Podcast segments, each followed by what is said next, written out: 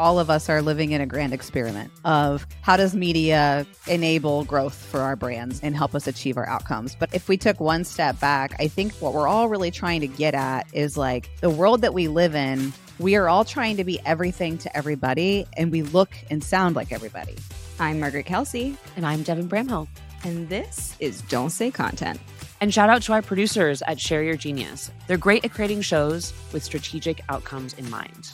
They've been with us since the podcast was just an idea, and they helped us bring it to life from strategy all the way to execution. And we absolutely love partnering with them. So, if you, dear listeners, are thinking of launching a podcast, which you definitely should, by the way, we recommend having a conversation with our favorite people over at Share Your Genius. Now, let's get into it. So, Margaret, listen, we are having a guest on, and there is a reason. And I know that we never do this. And don't worry, we're not going to do it. So if your PR people are getting ready to send us one of those emails, we're not going to say yes still, unless you're Barack or Michelle. But we have been talking around this thing for a while. It turns out that our producer, Rachel, she's like, oh, cute, you finally came to the big kids table. So we have talked about a lot of things that are going on in the world of marketing recently a lot of it boils down to the fact that traditional content marketing playbooks are not working the way they used to. People are finally coming back to the realization that playbooks themselves were the part of the problem. Some of them are starting to think for themselves. This plus the new mediums of the day are changing content marketing as a practice you said it succinctly. I think that channel algorithms are changing, consumption patterns are mm-hmm. changing, purchase patterns and the way that we buy are changing, and saturation of everything is changing. Everything is more saturated. All the channels are more saturated than ever. People are taking longer times to buy because of macro environment changes, content, and these channels are prioritizing people to stay in the channel rather than bounce elsewhere to be nurtured. And I think it's a perfect storm of what are all those data points and what does it mean moving forward? The things that we used to do don't work because of not just one reason, but like 17 reasons. And you know it's not saturated actually? Because Rachel, she was like, listen, you don't know what you're talking about. I was like, oh shit. Podcasts are not saturated. Even like TikTok as a platform, like there's a lot of people using it, but they actually don't have as large a mass of creators or people who at least produce consistently. There is a huge opportunity to overstep a lot of these challenges with the existing playbook by trying new things. And that was what excited me when I first brought on Rachel to help with the Animalz podcast is like she had that vision. Like she verbalized it to me first. I was like, things are different. And she's like, yeah, bitch, you're doing it backwards. We were focusing on written content. And she's like, no, start backwards. And I think with all the generative AI stuff, it makes a lot of sense. The way you've tied in community also, Rachel, around this partner program that you created here, you're really embodying this like volume of output isn't necessarily going to bring in a commensurate body of input. And you're kind of saying you can achieve more with less. And I really liked that. That is why we are here because you took us little babies in and you put us into your idea flow and are developing it. So can you tell us everything that I didn't say? I think the thing that comes to mind for me is like, A, I think all of us are living in a grand experiment of how does media enable growth for our brands and help us achieve our outcomes. But if we took one step back, I think what we're all really trying to get at is like the world that we live in, we are all trying to be everything to everybody and we look and sound like everybody. And the reality is, what brands have the power to do now that they've never had the power to do before is actually lean into their own disruption, their own innovation, and break the status quo, not because that's the thing to do, but it's because that's the thing they can do. And we've never been able to do that before. Like specifically in B2B that they get caught up in is kind of what you were talking about earlier with the playbooks and the old ways and all this kind of stuff. And it's like, who cares about any of that stuff? And in reality, it's like, what are you adding to the marketplace that's different? And it doesn't have to be explosive and it doesn't have to be this thing that gets you all this earned media. It just has to be true to you. And I think that's the thing that everybody's hungry for. And that's one of the reasons that, again, you tee this up in terms of like our relationship. That's exactly what attracted me to working with you two, is because you two were willing to be yourself and break the status quo of what people expected you to be. That's the idea. And then it goes, well, what tools can we leverage to make sure people are aware of you? So that's kind of where I center. It's like in a sea of sameness, you are all you've got. And that's actually the best thing ever. I want to dig in a little bit because this is where you uh, expanded my thinking a lot. Where there's people talking about building a media company or building a media brand and all of that. And I think back to this whole thing we talked about around the danger of buzzwords. How did you get here? Like, what were the little signals that you were starting to put together?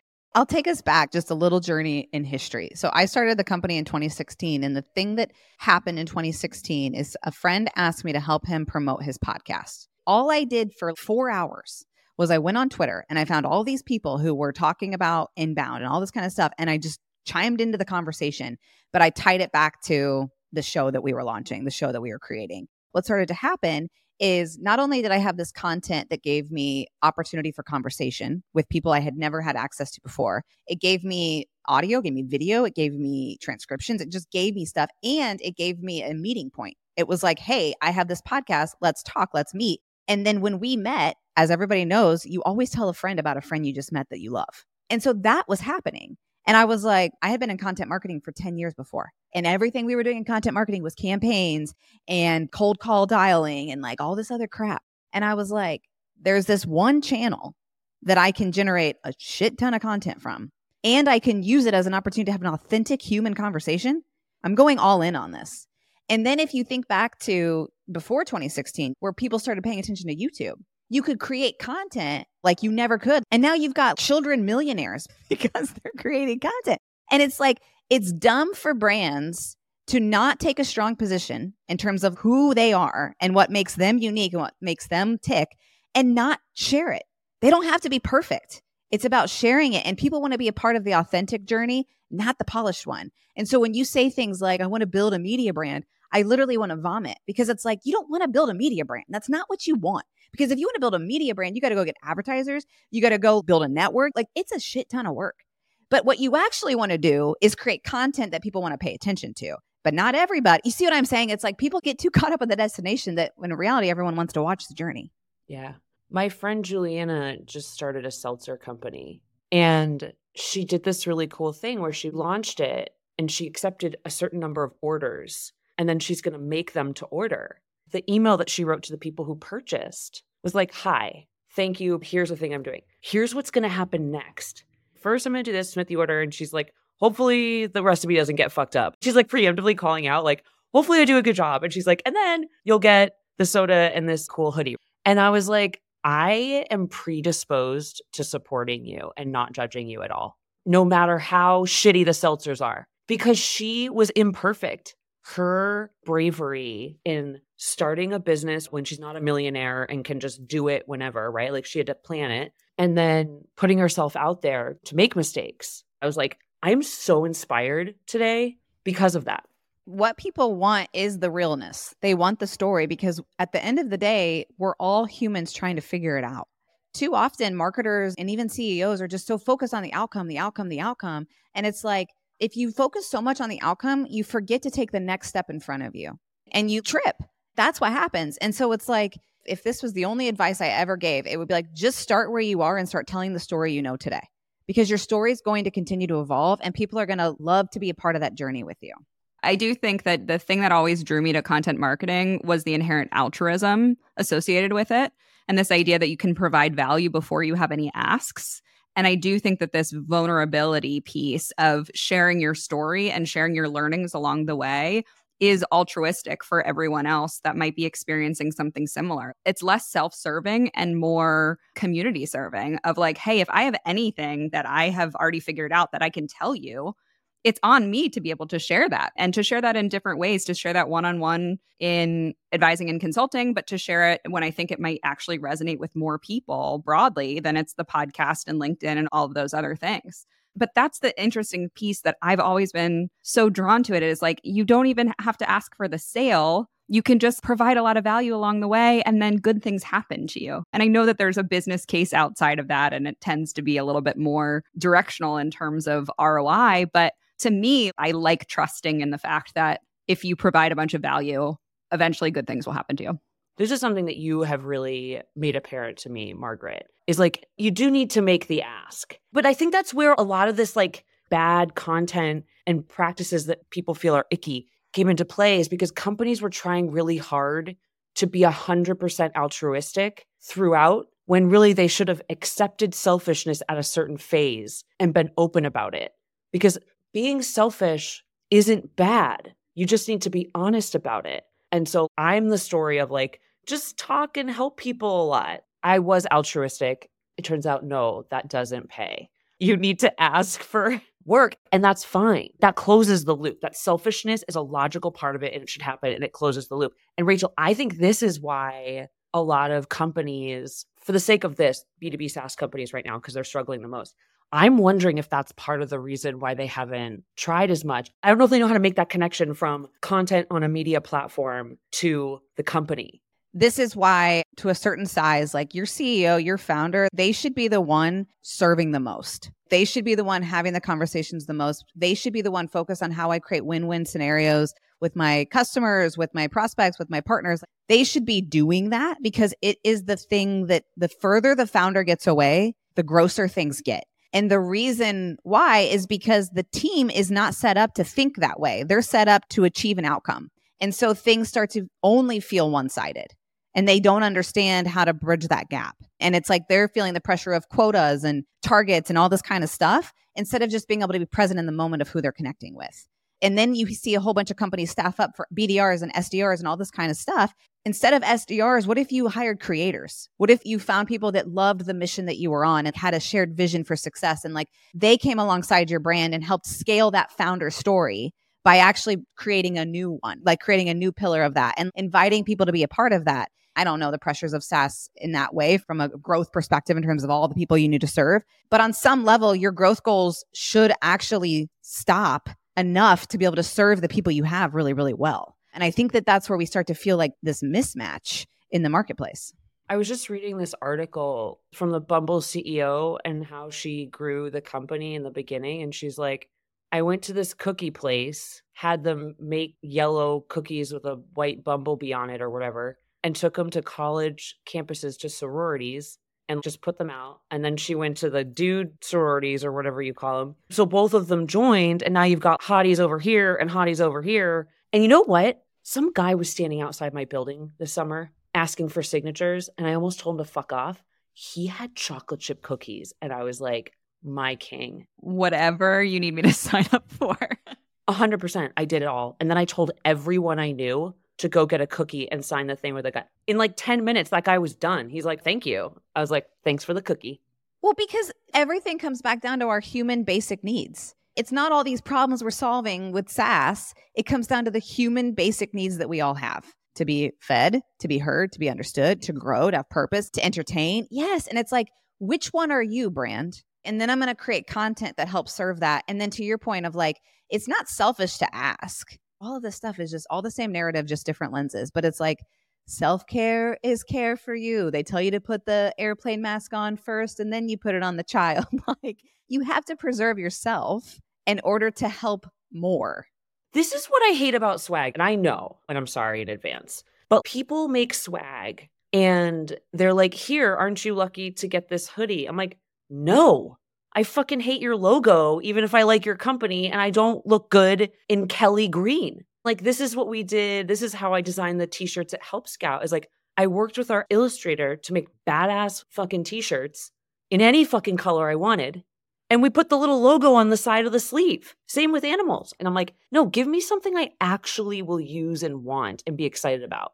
Jimmy gave us these Yetis. It says Superpath on it, but it's a Yeti. Well, I was going to say, take that swag idea and apply it to a media strategy. I think that people get too caught up on how to scale, how to move things fast because we have to close the quarter, et cetera, et cetera. Media is not a short term gain. I mean, I've got stories of some clients who close deals off of it. That's awesome. That's the exception, not the rule. But the reality is, if you want a good return, you have to be intentional about what you create and you have to think about the other person, not yourself first. And if you do those things, you're going to create better content, you're going to create better media products, and you're going to see the long term impact of doing that, even if it's not something you can scale immediately. And I think that what was cool about taking this media first approach is exactly what you said. You are building these relationships through unpolished interactions by way of podcasts, clips on TikTok, etc. And it does have immediate impact because of the very clear ask. You said, I will sponsor, I will produce your podcast for you. And in return, when I ask you for introductions, make them. And we said, we can do that. And that led to clients.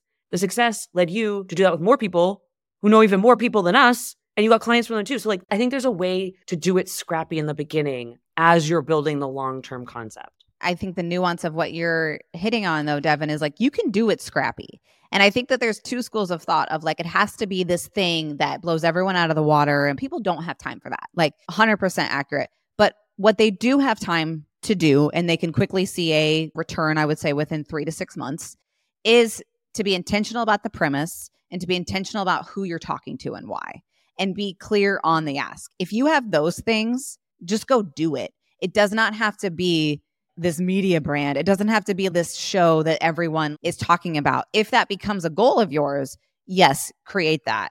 But if you're talking about just getting scrappy with it so you can start investing in media in a way that drives actual outcomes, then yes, absolutely. The general idea people have about when you say the word media, it comes with these preconceived notions about building an audience. But like media doesn't mean a television show, a podcast, an advertisement. Taking a media approach is how you use the things around you to amplify them through media and other like offline things. Well, so I would say media to me is digital. It's the things that can live digitally that you can create. And then there's owned media, which is essentially like the things that I actually should be measuring to see if we're generating results. Like I should be measuring what's going on with my website. You know what I mean? My own channels, my email newsletter, et cetera, et cetera. But to your point around like, if I were a person struggling and going, I would like to create a show, a podcast, a video, a newsletter, like I want something that is a media rich tool that will help me drive connection. What I would be doing right now is going on LinkedIn and looking at all these people who just got these badges. And I would be seeing who I could hit up and sponsor. That's what I would be doing. And I would be looking to see that intersection of they have voice and pull to the audience that I want to get in front of. How do I empower them in some way, shape, or form? That's what I would be doing right now. It's like the new influencer, it's not 100 million followers. It's about the influence. It's like I don't know nearly as many people as someone else with more followers than me. But the thing that I always say to people is like, people listen to me for some reason. When I say things, they like believe me. I'm like, you should hire this person or you should go to this company. Like, you should use this product, whatever. That's like a thing of values. Like, if you find someone like that, it means more than like a bazillion followers because it's going to be someone who like has actual relationships with the people that you want to become customers and therefore can influence them on your behalf. So you cut out a whole bunch of steps basically. You're like, you could go the like long content route or you could be like, this person's loud on LinkedIn, has a lot of friends there. People seem to listen to her. Obviously, we are so bought in, right? Rachel, what are you seeing from people? What's still the hesitation? What's still the biggest blockers? When can you just not get through to people? Let's say you have like a content marketer or a VP of marketing that's totally bought in. I think the thing that people get stuck on is a couple things. One is actually what we've talked about. Somebody says create a podcast, somebody says create a media brand, somebody creates a show it feels like a way bigger deal than they feel like they have time for, they have talent for, they have capacity to even wrap their arms around. So that would be one. Another thing though that people are still really stuck on, and we're talking like budget constraints here. Should I put my investments towards paid media? Should I put my investment toward SEO? Or should I do this thing like create content that I can leverage across multiple channels or whatever? It's kind of like they're weighing what they should do based on the short term implications of what they need. And I think that's what people are really struggling with. But again, that's where I would start to get creative and go, look, there's a ton of creators out in the world that don't need a ton of money to create the thing they're already creating. And so that's why I would be thinking to myself, if I'm going to be focused on an SEO strategy, and I do believe in this content play, who are some of the creators out in the space that are values aligned with my mission, who are in front of the people that I want to serve? Like we have a client right now, they literally hired a journalist who owns a distribution channel because he is a journalist of this national journal. He's the host of their show. They do one episode a month. That's scrappy. Like, that's smart. Like, you're getting everything out of it. And guess how much their team spends on that? Like, barely any. It's us and this guy. This is the thing. Some of the things that we're calling scrappy is business strategy. That is more aligned with strategy than any of the plans I see out there. And so it's like, it isn't scrappy. It's actually just tactical and smart. Well, find where the audience already lives and go there. The channels used to be that you only had five channels to look at. And now you have infinite number of channels and people are already building the water coolers that your target audience are sitting around. It's just now you got to go find them in different places. But it's not fundamentally different than what everyone ever did. It's just it used to be in a nice little bulleted list and now it's a little messier. There's also this conversation around, I don't even know what they're calling it, nearbound or it's partner ABM or whatever. And the thing that I get stuck on there is I'm like, we're putting constraints around things that are natural to humans. It's about building relationships and how do you build relationships at scale? You actually don't build relationships at scale but what you do do is you start to work with people who like you and love you and share you that's really what you're talking about doing like i remember back in 2009 i don't even remember Kyle Lacy came to my college class and he taught about the exponential effects of social media and i remember sitting in that class he played like a two minute video and my mind was blown away where it was like one opportunity creates millions. And it's actually the same thing that we're experiencing today, decade later. And the thing that we've done that sucks is we've tried to make it a formula and a playbook and a check the box. And it's like, what if you just got really intentional about what you said, Margaret? Who is your audience? Where are they? And just freaking double down on that. That doesn't mean you have to create net new. It means find the people who already have done it and support them and help them because they will help you to me, it's that community bit of the natural belongingness of human beings and tapping into that and the storytelling, the belonging, all the things that we were talking about is like what are core human needs?